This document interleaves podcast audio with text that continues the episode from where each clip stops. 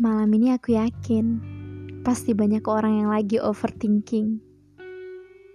Entah karena chat yang seharian belum berbalas, perasaan yang tak kunjung diberi kepastian, curiga nih kalau doi ada selingkuhan. Atau bahkan yang lebih parah nih, diminta doi untuk berhenti berjuang atau lagi putus nih ceritanya. Hey,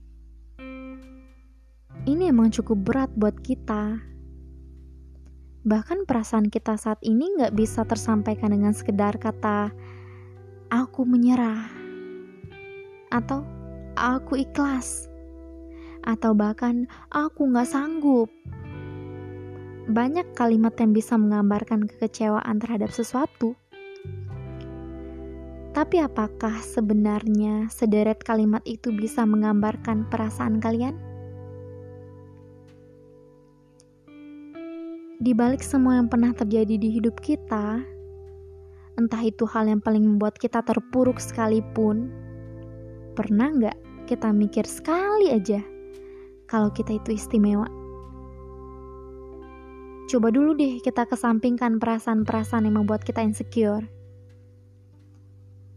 Sebelum kenal orang-orang yang membuat kita merasa kecil atau merasa nggak berguna, hidup kita baik-baik aja loh gak seburuk yang dikira.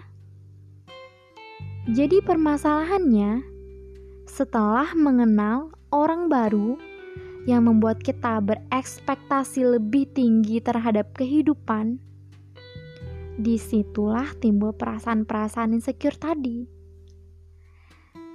Saat kita mengistimewakan orang lain lebih dari diri kita sendiri, dan itu terjadi terus-menerus, Percaya deh, lama-lama kalian pasti akan mikir kalian gak bakal pantas buat siapa pun.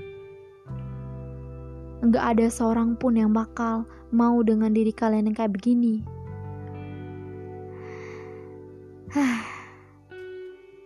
Kesel gak sih punya perasaan begitu, tapi gak bisa ngelakuin apa-apa? Udahlah, orang lain emang bisa bikin kita bahagia tapi nggak tertutup kemungkinan ada trouble-nya juga dong.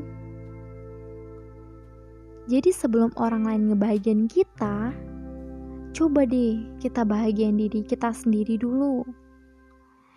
Kita itu istimewa. Ayo dong. Dengan keistimewaan kita, kita buat diri kita lebih istimewa dari ini. Bisa. Bisa dong. Yuk, dimulai dari sekarang ya. Pokoknya nggak boleh nih secure lagi.